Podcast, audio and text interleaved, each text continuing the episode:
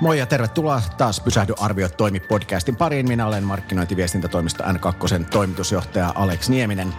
Ja tässä podcastissa käymme keskusteluja muun muassa markkinoinnista ja johtamisesta asiantuntijoiden kanssa. Ja tänään tapaamme viimeistä kertaa ennen elokuuta, kun podcast siirtyy pienelle kesätauolle. Ennen taukoa keskustelemme yritysten työnantajan mielikuvasta ja siitä, miten ö, henkilöstöä ja yrityskulttuuria johdetaan muun muassa kriisin aikana. Vieraani on ollut HR-johtotehtävissä monissa pörssiyhtiöissä, esimerkiksi Itelalla, HK Scanilla, Finnairilla ja viimeiset neljä vuotta alan tehtävissä ISSllä, joka työllistää Suomessa noin 8000 henkeä erilaisissa kiinteistö- ja toimitila-alan palvelutehtävissä. Tervetuloa Pysähdy arviot toimi podcastin vieraksi ISSn Chief People and Culture Officer Sari Suono Raasehon.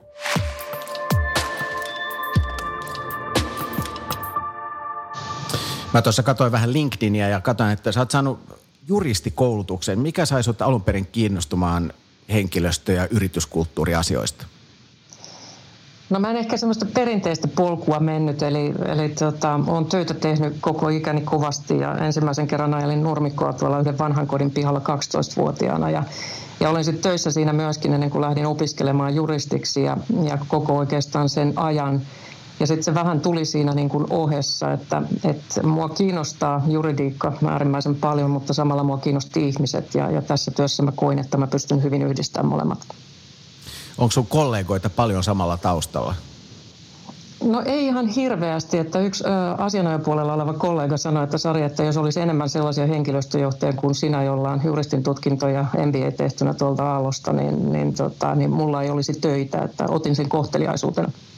Mä palaan, palaan tämän tota HR, HR-termiin ja sen, sen käyttöön, mutta, mutta mua innosti tässä, kun, kun vähän tein taustatutkimusta. Tämä on sun titteli Chief People and Culture Officer. Miten sä kääntäisit sen suomeksi?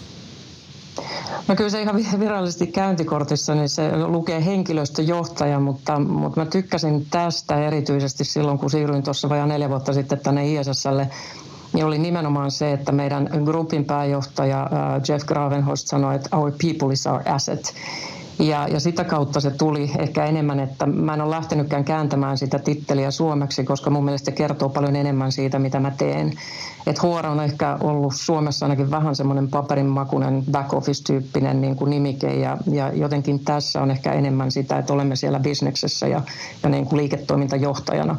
Ja, ja yksi esimieheni joskus aikanaan sanoi, että Sari, että mä en halua henkilöstöjohtajan, mä haluan liiketoimintajohtajan. Ja ehkä mä jotenkin hakisin siitä ja siitä englanninkielisestä nimikkeestä sitten jotain kombinaatiota. No kuvaako tämä, tämä sun titteli sitten ehkä isommassakin kuvassa sitä, että mitä tälle HR-työlle on viimeisten vuosien tai vuosikymmenten aikana tapahtunut? Onko tästä tapahtunut sun mielestä iso muutos, että että niin kuin sä sanoit, että, että teillä pääjohtaja sanoi, että people are our asset, niin tämähän ei ole suinkaan ollut, ollut niin kuin vuosikymmeniä se ajatus, vaan aika usein ajatellaan, että, että ihmiset on se suurin kulu, kuluerä yrityksessä ja, ja niistä pitää saada kaikki mahdollinen irti ja, ja niin edelleen. Miten sun mielestä tämä ihmisten ja yrityskulttuurin johtaminen on muuttunut niistä ko- kovista ajoista? Mun mielestä se asenne on muuttunut, mistä henkilökohtaisesti pidän, että mä oon ollut hyvin työvoimavaltaisissa isoissa yrityksissä, niin kuin tuossa alussa mainitsitkin, ja ihmiset on oikeastaan ollut sen tekemisen keskiössä aina. Ja, ja juuri se, että et, et, et miten sä kohtelet ihmisiä, ja niin, niin se näkyy suoraan siinä yrityksen tuottavuudessa ja tuloksessa. Ja se on ollut se, miten mä oon itse lähtenyt tekemään, että hyvin käytännönläheisesti ja lähtenyt hakemaan määrätietoisesti sitä apua sinne liiketoiminnan tueksi. Mutta kyllä mä näkisin, että kaiken kaikkiaan sellainen murros on tapahtunut tässä viime vuosien aikana, että et se juurikin sellainen, että ei ehkä jäädä sinne niin kuin sen sen johtoryhmän ulkopuolelle, vaan että sulla on paikka siinä pöydässä. Sä otat sen paikkasi siinä pöydässä. Kukaan ei sitä sulle tarjoile, jos et sä itse sitä ota. Eli sun pitää niin kuin HR-työssä ja PC-työssä osata myydä se sun oma asia niin kuin kollegoille, osata saada, saada se niin kuin sinne agendalle ja sitä kautta sitten päästä vaikuttamaan.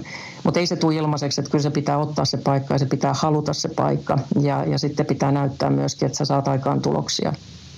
Tuo on aika kiinnostava näkemys, että jotenkin tällaisessa suomalaisessa yritysmaailmassa oman paikan ottamista pidetään ehkä helposti tällaisena niin kuin hyökkäävänä tai tai tämän tyyppisen asian. Mun mielestä on hirveä freesiä kuulla se, että, että joku, joku muu on tästä samaa mieltä, että, että ne paikat on yrityksen johdossa ja johtoryhmissä ja hallituksessa otettava, että ei niitä, harvoin niitä tullaan varsinaisesti kenellekään tarjoamaan. Niin ja vaikka se jotenkin, että saattaisit saada sen soiton Headhunterilta ja sitä tarjottaisiin, mutta sitten sen jälkeen on se näytön paikka. Että siinä on se mun mielestä just mitä, mitä säkin varmaan haet, että se, se semmoinen varsinainen sen paikan ottaminen, eli että sä omistat sen position ja kykenet näyttämään niitä tuloksia siinä positiossa. Ja se on just se, mistä mä tykkään tässä mun työssä, että mulla on niin kuin se solidi, niin kuin se, se juridiikka ja kaikki siellä, että mä ammennan niin kuin siitä osaamista, sitten tästä taustasta, mitä mulla on ollut. Ja sitten mä toisaalta pystyn yhdistämään sen inhimillisen puolen siihen, eli arvojen mukaisesti kohtelemaan ihmisiä ja, ja pitämään huolta siitä, että me tehdään myöskin, myöskin niin kuin arvojen mukaista työtä. Ja, ja se on oikeastaan se balanssi, mitä mä haen sillä, että, että se työn tuottavuus ja tuloksellisuus, niin se ei sulje pois sitä, että etkö sä voit toimia oikein henkilöstöasiathan on aina kriiseissä nyt niin kuin tämän koronakriisinkin aikana aina keskiössä. Tietenkin se, että, että niin kuin itse totesit, että, että henkilöstö myös luo sen arvon siinä – siinä yrityksessä, mutta tietenkin kun pitää miettiä myös cash flow managementia ja muuta, niin, niin henkilöstö on suurimmalle osalle yrityksistä varmasti se, se suurin menoerä myös. Mä oon huomannut, että, että ISS on ollut tämän kriisin aikana suorastaan niin kuin poikkeuksellisen aktiivinen, että te olette palkannut uusia ihmisiä ja kommunikoinut aktiivisesti ja kiinnittänyt tähän positiivisesti huomioon. Miten henkilöstöä ja yrityskulttuuria pitää johtaa tällaisessa kriisitilanteessa? Mitä erityisvaatimuksia tällainen crisis management aiheuttaa sun toimialalle? No to, tosi kiva kuulla, että olet huomannut, huomannut, että me ollaan pyrittykin just siihen, että, että erityisesti esimerkiksi meillä on paljon erilaisia tehtäviä. Meillä on ravintolapuolen tehtäviä, kiinteistöhuoltotehtäviä. Me ollaan tehty puhdaslaboratorioita asiakkaille, toimitaan niin kuin teknisissä palveluissa ja, ja sen lisäksi meillä on tietysti paljon siivoojia, jotka on ollut ihan tämän koronakriisin keskiössä. Ja, ja sitä kautta sitten, sitten ollaan pyritty nostamaan sitä työnantajakuvaa erityisesti niin kuin ulospäin yrityksestä. Mutta toisaalta sitten samalla niin tehtiin se, että silloin 13.3. kun oli se hallituksen tiedotustilaisuus ja lähti se epävarmuus siitä, että mitä tässä tapahtuu ja miltä tämä meidän tulevaisuus näyttää, niin siinä samassa yhteydessä niin, niin se kyvykkyys tehdä päätöksiä, eli vaikka meillä on selkeä strategia niin kuin Suomen osalta esimerkiksi vuoteen 2023, ja sitä toteutetaan, se on seurannut koko ajan siinä vieressä, rinnalla.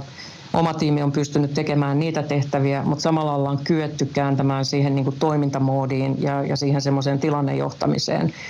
Ja, ja esimerkiksi niin kuin esimerkkinä niin meidän rekrytointi me käännettiin se jonkun verran, eli, eli tuota, käännettiin se käytännössä niin, niin, niin siitä, siitä ul, ulkoa tapahtuvasta rekrytoinnista niin siihen sisäänpäin, eli, eli niin kuin pyrittiin sitten täällä löytämään meidän lomautetuille esimerkiksi työpaikkoja. Tässä tällaisessa kriisitilanteessahan henkilöstöllä on tietenkin ihan henkilökohtaisella tasolla paljon huolia ja pelkoja ja, ja koetko, että, että tällaisten kriisi, kriisiajan niin kuin pelkojen ja huolten helpottaminen on tietenkin on, on tämä virushaaste, mutta sitten on myöskin tosi monella ihmisellä varmasti ollut huoli siitä omasta työpaikasta, niin näetkö, että tämä on näiden asioiden ö, manageeraaminen tai niissä auttaminen on myöskin työnantajan tehtävä? Ihan ehdottomasti. Se on mun mielestä se viestintä niin kuin tämän tyyppisissä tilanteissa, että vaikka sulla ei olisi mitään uutta sanottavaa, mutta jos sä olet luvannut esimerkiksi kerran viikossa tai kaksi kertaa viikossa pitää viestintä niin kuin jonkunlaisen niin kuin tilaisuuden, missä sä viestit, niin sen pitäminen ja sanominen, että mulla ei ole tähän hetkeen mitään uutta ja, ja toistaa se vanha viesti, niin se on usein se, mikä rauhoittaa. Me tehtiin se, että me kanavoitiin, meillä on 4-4,5 esimiestä ympäri Suomea. Me kanavoitiin meidän esimiesten viestit, etenkin siinä alkuvaiheessa niitä tuli tosi paljon, niin muutamaan paikkaan. Ja sitä kautta me lähdettiin tekemään tällaista kysymysvastauslistaa, joka sitten hyvin pitkälti vastasi niin päivittäisiin haasteisiin. Ja niin kuin me kaikki tiedetään, että tämän koronakriisin aikana niin se tilanne muuttui ihan päivittäin, että aamulla et tiennyt, että mihin, mihin lähtökohtaisesti tilalla on oikeastaan päätynyt ja monta ohjeistusta on pitänyt tehdä. Ja ihan huikeeta, että, että meidän kahdeksasta tuhannesta ihmisestä niin vain kuusi todettua koronatapausta. Että mun mielestä se on tosi, tosi huikea saavutus ja me ollaan oltu se etulinjassa sitä tekemässä. Joo, just olin, olin itse asiassa tulossa tähän, että teidän, teidän työntekijäthän on usein nimenomaan juuri siinä etulinjassa, missä, missä sitten nämä tartuntariskit ja muut on ehkä korkeampia kuin kuin sitten sellaisessa työssä, missä pystyy eristäytymään omiin, omiin kotinurkkiinsa tai jotain muuta, että aika hieno, hieno saavutus tietysti. Tällainen osaamisen kehittäminen ja ihmisten johtaminen ja yrityskulttuuri, nämä on nostanut, tai ainakin kun lukee tätä tällaista management-kirjallisuutta, niin, niin nämä on sellaisia teemoja, jotka, jotka tuntuu olevan ikään kuin ikisuosikkeja. Öö, mitä sitten vaaditaan, että täl, nämä asiat, jotka on ollut jotenkin ehkä vähän samantyyppisiä kuin tämä oma toimiala, että markkinointi on aina ollut vähän sellainen, että, että jos sitä on saatu sinne kulmahuoneeseen, niin se paikka on pitänyt jotenkin itse sinne aina raivata. Mutta miten tällaiset niin kuin pehmeinä arvoina, meitähän puhutaan usein, että suomalaiset on, tai suomalaiset johtajat on niin insinööritaustaisia ja tällaisia kovia johtajia, niin nyt kun puhutaan tällaisesta osaamisen kehittämisestä ja ihmisten johtamisesta ja yrityskulttuurin kehittämisestä, niin minkälaisia haasteita tai vaatimuksia se asettaa sun mielestä yritysjohdolle ja mitä, mitä ehkä suomalaisille johtajille sä sanoisit jonkunnäköisenä vinkkeinä tähän asiaan suhtautumisessa? Mun mielestä se, että, että esimerkiksi kun yrityksen johtoryhmään lähdetään rekrytoimaan ihmisiä, niin mikä on se tilanne ja, ja, ja mikä on se strategia näin, että mihin tilanteeseen sä tarvitset niin kuin, minkä tyyppistä osaamista. Ja juuri toi, mitä sanoit, että, että, että insinöörimäinen tapa ajatella tai insinöörin tausta, katsotaan, että Suomessa se, se tuo sen semmoisen niin prosessimaisen otteen ja, ja että sä olet järjestelmällinen ja, ja kykenet viemään asioita loppuun asti ja saman tuloksia aikaiseksi, niin siitä onneksi on pikkasen ehkä, ehkä niin kuin päästy koska itse olen ainakin huomannut sen, että eri johtoryhmissä työskennelleenä, että se monimuotoisuus, ihmisten ää, niin kuin osaamisen hyödyntäminen, että sä tarvitset erilaista osaamista, koska jos kaikki on siitä samasta muotista, niin, niin silloin sä saat sitä samanlaista, eikä, eikä se monipuolisuus tule näkyviin. Ja ainakin tällä hetkellä, jos mä mietin esimerkiksi meidän johtoryhmää, niin meillä on hyvin monipuolista monipuolista osaamista, meillä on diversiteettiä niin kuin sukupuolten näkökulmasta, meillä on iän suhteen diversiteettiä näin, että, että mä näkisin, että se tuo aika paljon siihen keskusteluun niin kuin lisää sitä sellaista, mistä me sitten päästään niin kuin hyvin lopputuloksiin. Mutta kyllä se, kyllä se kaiken kaikkiaan niin kuin mun mielestä sellainen että sulla on oikea asenne ja sä lähdet sen päälle niin kuin semmoisen positiivisen nöyrästi kehittämään sitä yritystä ja, ja niin kuin ymmärrät ja olet valmis oppimaan ja valmis tuntemaan sen yrityksen, niin kyllä sillä on iso merkitys johtamisen kannalta. Että se tutkinto on hyvä pohja ja, ja se tapa ajatella, mutta, mutta kyllä nämä kaikilla muillakin on iso merkitys. Sä tuossa sanoit jo, että teillä on Suomessakin työntekijöitä 95 maasta. Minkälaisia mahdollisuuksia tällainen monitaustaisuus ja monikulttuurisuus antaa? Sä tuossa jo itse sanoit, että saadaan ehkä vähän enemmän perspektiiviä ja, ja syvyyttä, kun on, on eri sukupuolet ja eri taustat paremmin edustettuna, mutta eilen kun tästä vähän alustettiin tästä keskustelusta, niin, niin mainitsit tämän yhtenä niin keskeisinä asioista, asioina, mikä sulle on tärkeää. Se joo, mulla on diversiteetti ollut aina tärkeää, niin kuin missä tahansa tehtävässä mä oon toiminut. Se on vähän sellaista niin kuin omien arvojen mukaista, että se on ihan, ihan koulua, josta niin kuin ollut mukana. Ja jotenkin sellainen, että aamulla kun herää ja, ja pesee hampaita, niin, niin siinä yhteydessä kun pystyy katsomaan itseään silmiin ja toteamaan, että et, et toimin yrityksen arvojen mukaisesti ja omien arvojen mukaisesti ja, ja toteuttaa sitä, niin, niin silloin on niin kuin hyvä tulla töihin. Ja, ja tämä 95 eri kansallisuutta, mitä meilläkin on, niin, niin se on huikea voimavara se on, se on sellainen, mistä me ammennetaan joka päivä se tekee meidän niin kuin kaikista työyhteisöistä monimuotoisia ja, ja se on niin kuin kulttuurillinen rikkaus, mutta se on samalla myöskin palvelukulttuurin näkökulmasta iso asia. Sen lisäksi paljon käydään erilaisia keskusteluja maahanmuuttajataustaisten ihmisten työllistymisestä Suomessa ja mä olen ainakin ylpeä siitä, miten, miten me ollaan ISSllä pystytty työllistämään ja halutaan työllistää, koska palvelusektori erityisesti tarvitsee paljon työvoimaa. Ja sitten kun me tiedetään, mikä, mikä Suomessa on toi natiivisuomalaisten kehitys niin, niin, ja, ja syntyvyys, niin me tarvitaan ne osaajat myöskin ulkomailta. Et, et kyllä itse arvostan sitä, että he tulee tänne tekemään töitä ja, ja tekee sitä ihan yhtä, yhtä lailla tasa-arvoisesti kuin me, niin silloin meillä on myöskin uusia veronmaksajia.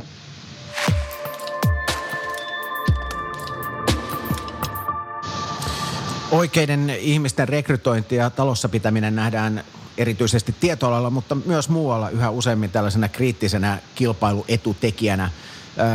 Miten sun mielestä, sä sanoit tuossa aikaisemmin, että, että joku kollega oli sanonut, että hän ei halua olla HR-johtaja, vaan hän haluaa olla niin kuin liiketoimintajohtaja, niin ymmärretäänkö sun mielestä tämä henkilöstön tärkeys ja, ja, se, ja siihen liittyvät asiat tarpeeksi isona kysymyksenä Suomessa? Mä luulen, että se riippuu vähän yrityksestä. Et mäkin olen ollut monen tyyppisissä yrityksissä ja, ja meillä tietysti niin kuin tällä hetkellä äh, on, on se, että, että ne ihmiset on, on se meidän, äh, meidän voimavara.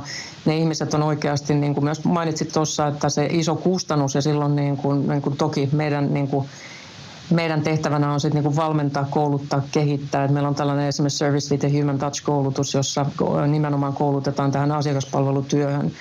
Mutta että, että se ihmisten oleminen keskiössä ei mun mielestä ole mikään itsestäänselvyys, että, että se pitää niin kuin tehdä sellaiseksi. Ja me ollaan haluttu nostaa sitten, että, että me puhutaan workplace experience asiasta, eli, eli siitä, että mikä on se elämys, kun sä tulet näihin rakennuksiin. Että me halutaan luoda se ilmapiiri sinne ja, ja meidän ihmiset on ensimmäisenä ottamassa sut tuossa aulassa vastaan. Ja, ja sitten kaikki se, mitä tapahtuu taustalla tai mitä sä näet, niin että, että, että se tehdään niin kuin hymyillen ja, ja, ja että, että, että siinä on se ihminen mukana. Ja se on just sitä, sitä henkilökohtaista kosketusta siinä, että, että, kyllä sillä on iso merkitys, mutta se ei ole mikään itsestäänselvyys. No mitä jos sitten puhutaan tästä yrityskulttuurista ja, ja sen kehittämisestä? Tietenkin ihmisethän on siinäkin, siinäkin keskiössä. Minkälaisia yrityskulttuurin kehittäjiä me suomalaiset ollaan? Mun mielestä tietysti mulla on kohtuullisen rajattu näkymä siihen, että, että, niin kuin omalta kokemukselta, mutta sitten tietysti on, on jutellut niin kuin kollegoiden kanssa – ja se on varmaan sellainen, että, että, että miten sitä kehittää, että se on oikeastaan, niin kuin itsekin olen sitä aina miettinyt, että, että, että, että kun on päässyt näkemään eri yrityksiä, että oma ammattitaito on, on niin kuin ollut sama ja säilynyt, mutta sitten toimialat on ollut erilaisia. Ja, ja juuri niistä lähtökohdista, että kun sä tuut uudellekin toimialalle, että miten sä sitten otat sen niin kuin haltuun, sen, sen tekemisen siellä ja, ja miten sä siihen niin kuin suhtaudut, että kyllähän ne ihmiset luo sen kulttuurin.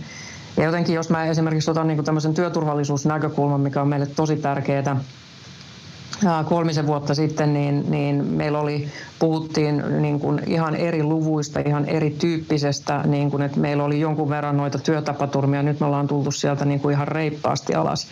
Ja se on ollut tällaista määrätietoista niin kuin kulttuurin kehittämistä työturvallisuusasioissa, joka on nyt, että, että alussa tuntuu, että se oli ehkä, että mä sain sen niin kuin johdon agendalle ja, ja sieltä niin kuin, niin kuin kollegat nappas kiinni siihen. Sitten se lähti meidän eri yksiköihin ja nyt musta oli aivan mahtava kuulla meidän tapaturmavakuuttajalta, että hän sanoi, että se näkyy meidän kentällä, että ihmiset puhuu, ihmiset suhtautuu eri tavalla, ihmiset niin kuin, auttaa kollegoitaan. Ja sitten myöskin asiakkailta on tullut, niin kuin viimeksi yhdeltä isolta teollisuusyritykseltä tuli tunnustusta siitä, että, että ollaan, ollaan se tapaturmaton palvelutoimittaja.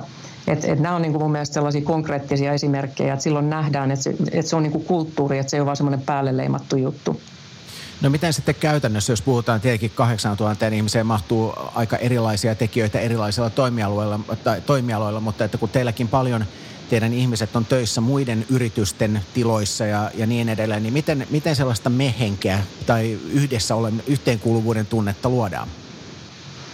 Erittäin hyvä kysymys. Kuule, mä oon tota miettinyt monta kertaa, koska on, on tosi vahvoja kulttuureita. Että osa, niin kuin sanoit just, että esimerkiksi meidän aulassa työskentelevät ihmiset saattaa olla myöskin niin kuin meidän asiakkaan väreissä, että ei välttämättä tunnisteta, että he on ISS, ISS-läisiä.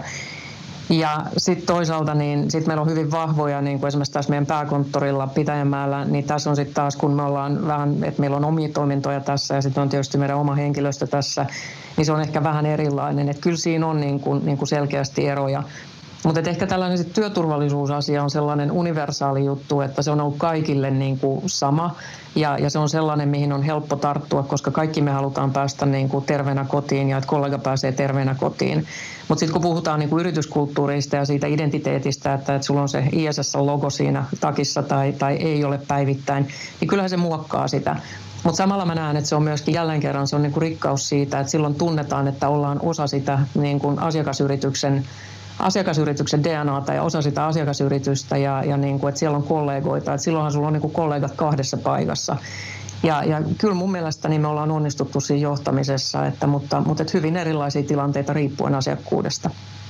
Meillä tällä markkinointiviestintäalallahan ollaan hyvin pitkään totuttu siihen, että me kaikki ollaan siellä toimistossa ja, ja tavataan toisiamme päivästä toiseen. Ja, ja tämä korona-aika on opettanut ainakin meidän toimistolle sen, että, että me osataan tehdä töitä myös etänä ja, ja, ja ollaan huomattu, että minkälaiset työtehtävät sopii etänä tehtäväksi ja minkälaiset ei. Ja samaan aikaan tietysti lomautukset ja muut on tuonut haasteita sitten tämän niin kuin resurssien saatavissa olemisen suhteen ja, ja nähdään, että, että freelance-työ lisääntyy ja, ja kaikkea muuta. Tällaisena äh, ihmisasioiden erikoisasiantuntijoina, niin meillä on paljon tällaisia meidän kaltaisia tosi perinteisiä toimialoja, joissa ei olla totuttu tähän niin kuin työn monimuotoisuuteen ja siihen, että sitä tehdään osittain osa-aikaisesti ja osittain eri paikassa kuin missä muut ihmiset on. Ja, niin mit, mitä sä antaisit vinkkeiksi, että, että kun varmaankaan tämä korona ei tule tästä niin kuin, äh, toivomme tietenkin, että, että, että COVID-19-tauti häviäisi maailman kartalta, mutta että mä uskon, että aika moni niistä kokeiluista, mitä nyt on jouduttu tekemään tai, tai työ, työtavat, millä töitä ollaan tehty, niin tulee jollain tavalla jäämään meidänkin henkilökunnasta 86 prosenttia kyselyssä sanoi, että haluaa tulla takaisin lähityöhön, mutta 75 prosenttia sanoi, että haluaa osa-aikaisesti ainakin jatkaa etätyötä. Miten tällaista, kun sä nyt oot, jos joku on tässä asiassa ammattilainen, niin mitä meidän pitäisi johtajina tällä meidän alalla tai tietotyöpuolella oppia teiltä? Miten, miten ihmisiä, jotka on jossain muualla töissä tai jotka tekee osa-aikaisesti töitä, miten, miten heidät otetaan paremmin huomioon tuollaisessa työyhteisössä? Jälleen kerran oikein, oikein erinomainen kysymys, koska tuota me on myöskin pohdittu, että, että meillähän on ollut tietyllä, tietyllä niin kuin juuri, juuri niin kuin, niin kuin tuolla sunkin edustamalla alalla, niin on ollut mahdollisuus tehdä etätyötä ja se on ollut niin kuin ehkä sellaista luksusta, mitä kaikki ei ole voinut valita. Eli, eli just niin kuin puhuin, että, että suurin osa meidän henkilöstöstä esimerkiksi on ollut joka päivä töissä ja jatkanut sitä, sitä työtä siellä etulinjassa. Ja, ja ollaan myöskin niin kuin meidän terveydenhuollon yhteistyökumppanien kanssa ja asiakkaiden kanssa niin oltu ihan siellä etulinjassa siivoamassa näitä, näitä yksiköitä, missä sitä koronaakin on testattu. Ja nyt sitten tuo paluu ja, ja tietotyöläisten paluu tähän arkeen, niin, niin sitä me yritetään myöskin niin kuin harukoida, että, että miten ihmiset palailee työpaikoilla, koska se tietysti vaikuttaa siihen meidän tekemiseen aika paljon. Ja, ja siitä ei ole niin kuin näkymää varmaan kenelläkään, että kuinka paljon palataan, mutta se mikä mun mielestä on tosi hyvä juttu, on, että, että se sallivuus niin kuin etätyölle jotenkin tuntuu, että, että nyt keväällä, niin, että kun joskus on kuullut sitä, että no en mä osaa ja ei se toimi ja hirveän vaikeaa ja, ja ei pysty ja näin, niin yhtäkkiä se oli niin kuin yön yli, niin, niin se olikin ihan itsestäänselvyys, että me toimittiin Teamsien kautta ja, ja me osattiin käyttää kaikkia välineitä riippumatta siitä, kuka se oli. Ja tämä on ehkä sellainen, mitä mä toivoisin, että se semmoinen sallivuus ja, ja semmoinen, semmoinen, niin että ihmiset voi tehdä niitä etäpäiviä, ja, ja toisaalta sitten, että, että sitä tuottavuutta kyllä pystyy mittaamaan ihan varmasti, että sulla on projekteja ja miten se, ja se esimies ohjaa niin kuin etänäkin ihan yhtä hyvin. Ja sitten toisaalta ihminen on sosiaalinen, että, että, sitten olisi myöskin niitä sellaisia yhteisiä tilanteita, että mihin sä tulet. Viimeksi eilen esimerkiksi niin kun tämän kaiken tämän koko jakson jälkeen näin omaa isoa tiimiäni ja, ja tota, meitä on yhteensä niin kuin rekrytointi mukaan lukien 29 ja, ja tota, suurin osa pääsi paikalle. Ja se oli huikea nähdä, koska selkeästi niin kuin tila, tilaisuus sille keskustelulle ja tilaus sille oli olemassa. Et pidettiin turvavälit ja, ja huolehdittiin siitä käsihygieniasta ja, ja se oli niin kuin ehkä semmoisia piirteitä, mitä tähän uuteen on tullut. Mutta että nähtiin ennen lomia ja nyt on niin kuin helppo sit mennä lomille ja sitten palata pikkuhiljaa siihen uuteen arkeen. Ja ainakin itse on, on pakko sanoa, että kun on ollut vähän niin kuin pakotettuna välillä tuolla kotona ja, ja, ja sitten pyrin olemaan myöskin täällä työpaikalla sitten näkyvillä, niin samaan aikaan se, että mun jaksaminen on parantunut siitä, että mulla ei ole välttämättä ihan niitä työmatkoja niin paljon. Ja, ja sitten toisaalta se, että siihen, siihen autolla kuljettuun työmatkaan, niin mä oon käyttänyt se esimerkiksi urheilemisen sitten, että se on ollut niin semmoinen henkilökohtainen parannus. Ja, ja näitä mä toivon, että semmoinen joustavuus lisääntyisi ja sen jousta, joustavuuden hyväksyminen myöskin sitten esimiehiltä, kun palaillaan. Näetkö että tällainen niin kuin työjousto eri tavoilla on, on myös tällaisia niin kuin isoja työn tekemisen murroksen ytimessä olevia asioita ja mitä muita sellaisia on? Miten, miten työ muuttuu tällä hetkellä? Työ muuttuu mun mielestä, että on niin kuin, vaikka tämä oli tällainen pakotettu muutos tässä kohtaa, niin mä haluaisin nähdä, että me pystyttäisiin niin kuin tästä innovoimaan ja, ja rakentamaan jotain parempaa. Ja se on ehkä se, mitä me ollaan pyritty kanssa tekemään, että niin kuin hakemaan niitä uusia tapoja tehdä ja, ja sitä kautta niin kuin viedä eteenpäin. Mutta kyllä mun mielestä tämä on varmaan, esimerkiksi etätyön osalta, niin muistan, että silloin 2000-luvun alussa, kun noita etätyöpolitiikkoja ensimmäisiä niin kun ainakin itse pääsin niin kun rakentamaan, niin se oli ehkä vähän sellainen, että se jäi sinne paperille ja, ja muutamat ihmiset sitä teki. Mutta nyt yhtäkkiä siitä on tullut sellainen uusi normaali. Ja, ja se osoittaa mun mielestä sen, että meillä on ihmisinä kyky muuttuu nopeastikin ja, ja ottaa uusia työtapoja haltuun. Ja mä toivoisin, että tämä tämmöinen niin agile-käyttäytyminen, mitä kyettiin tekemään tällaisessa kriisitilanteessa, vaikka se oli pakotettua, niin että se pysyisi. Että me ei palata siihen vanhaan, että, että osittain varmaan joillain olisi tarve palata siihen vanhaan tapaan johtaa, mutta kyllä mä uskon, että se muuttaa johtamista mun on markkinointi-ihmisenä tietenkin pakko kysyä, että minkälaisena sä näet tämän HR-funktion, yrityskulttuurin, ihmisten ja brändin suhteen? Mä näen, tota, mun mielestä brändi on ihan, me puhuttiin eli tästä niin kuin, niin kuin tavallaan työnantajakuvasta ja mun mielestä brändi niin kuin liittyy tosi vahvasti siihen ja, ja itse arvostan henkilökohtaisesti markkinointipuolta kovasti, koska se on, se on ainakin mulle niin kuin viestinnän lisäksi sellaisia varmaan, jotka, jotka niin kuin tekee eli luo sitä ilmettä ja sitä sellaista, mihin niin kuin ihmiset kiinnittyy. Ja, ja mun mielestä niin kuin sen brändin näkökulmasta, niin, niin se arvo tulee sille brändille varmaan siitä tekemisestä, että, että se brändi itsessään tuskin on niin kuin sellainen, mitä mekään pystyttäisiin, jos miettii meidän brändiä mutta se, että, että ne ihmiset, jotka joka päivä tuossa ottaa vastaan henkilöitä ja, ja hymyilee ja on palvelualttiita ja tekee sitä työtä, niin joka päivä me vahvistetaan sitä brändiä, joko hyvässä tai pahassa. Ja sen takia mä näen, että tällä niin kuin työllä, mitä, mitä me tehdään niin kuin huorassa ja People and Culture-puolella, niin, niin sillä on iso merkitys siihen, että se brändi vahvistuu ihan joka päivä. Kenen sitten yrityksessä tai keiden kaikkien pitäisi vastata tästä työnantajan mielikuvan kehittämisestä? Onko tämä sellainen, mikä voidaan ulkoistaa markkinoinnille vai pitäisikö HR vastata siitä vai pitäisikö se olla ylimmän siis toimitusjohtajatason vai kenen, kenen vastuulla sun mielestä työnantajan mielikuva on? Mun mielestä se on meidän kaikkien vastuulla, että itse on niin kuin vuosia puhunut jo sellaisesta asiasta kuin että jokainen meistä on oman yrityksensä käyntikortti. Että se, miten mä käyttäydyn, miten mä sulle juttelen esimerkiksi tässä mitä mä kerron meidän yrityksestä, tai se, että miten mä, mä niin kuin toimin tuolla, tuolla niin kuin asiakkuuksissa tai miten mä toimin tässä yrityksessä, niin, niin mä annan tietynlaisen kuvan meidän yrityksestä. Ja se on just se, mitä yhdistetään siihen yritykseen ja niin kuin mä sanoin, että sillä joko vahvennetaan tai heikennetään sitä brändiä. Ja ainakin itse haluaisin nähdä, että me pystytään sitä niin kuin vahvistamaan, mutta kyllä se on mun mielestä ihan jokaisen, esimerkiksi meillä niin jokaisen ISL-säisen asia, että se brändi vahvistuu ja että se työnantajan mielikuva vahvistuu. Mutta se ehkä, että, että, että sitä ainakin henkilökohtaisesti, kun se on varmaan niin kuin projektina, niin kuin kun ajattelen, niin se on niin kuin mun pöydällä, niin siinä pitää olla johtoryhmä mukana, siinä pitää olla toimitusjohtaja mukana. Ja samalla sitten mä arvostan myöskin niin kuin markkinointikollegoiden ja, ja ulkopuolista näkemystä siitä, että, että itsellä ei välttämättä tai omalla tiimillä täällä talon sisällä ole aina niitä viimeisiä niin kuin ajatuksia, visioita ja ymmärrystä, niin, niin siitä on iso apu, kun saa niin kuin ulkopuolisen sparraajan tätä tota podcastia tästä pienelle kesälomalle ja aika moni johtohenkilö ja tietenkin tosi moni työntekijä ää, jää kohtapuoleen, kolmasosa suomalaisista jää kohtapuoleen kesälomalle. Mun olisi pitänyt kysyä tätä kaikilta muiltakin mun vierailta, mutta, mutta ainakin mulla on tapana ollut kesälomilla aina lukea paljon kaikkea kiinnostavaa. Mutta, mutta jos, onko sulle osunut viime aikoina jotain sellaista lukemista tai katsomista tai jotain, mitä sä voisit suositella kaikille suoma- suomalaisille johtajille luettavaksi tänä kesänä, joka liittyy tähän henkilöstöjohtamiseen ja yrityskulttuuriin? No ehkä, että tämä tuli hetken äkkiä, että mulla on kauhean kasa lukemattomia kirjoja. Mun olisi pitänyt varmaan ottaa niistä joku kuva, niin mä olisin voinut sanoa sulle, että antaa kirjalistan. Ja, ja tuota, nyt on huomannut tuolla esimerkiksi Facebookissa, niin on tällainen kirjahaaste, missä ihmiset laittaa. Ja, ja sitten sekin on mennyt ehkä niin kuin tietyllä tavalla semmoiseksi suorittamiseksi, että tuntuu, että on hirveän tärkeää laittaa sellaisia ihan viimeisiä juttuja, että missä on jotain, jotain niin kuin, että, että näyttää siltä, että mä nyt olen niin tässä aallonharjalla. Mutta ehkä mä sanoisin kesälomaa vasten, että, että ota sieltä kirjahyllystä sellainen lukematon kirja, joka, jota et ole lukenut, joka rentouttaa sua, joka auttaa sua palautumaan. Ja sitten toisaalta siinä vaiheessa, kun sä koet, että sä oot tästä hässäkästä ja kaikki valmiiksi ennen juhannusta, niin tästä palautunut, niin ota sitten sellainen kirja, joka vie sua siihen syksyyn, että joka kehittää sitä sun ammattitaitoa ja joka vie, vie niin kuin eteenpäin ja antaa uusia ajatuksia. Mutta se palautuminen on ihan älyttömän tärkeää ja, ja sen takia mä toivon, että se olisi semmoinen ensimmäinen kirja, mikä sieltä otetaan, niin se olisi semmoinen rentouttava ja, ja, ja sitä työkykyä ja jaksamista tukeva. Aivan älyttömän hyvä vastaus tähän. Hei, oikein hyvää kesää sulle ja kiitos siitä, että, että otit aikaa tähän keskusteluun. Kiitos paljon. Tämä oli todella mielenkiintoista. Kiitoksia.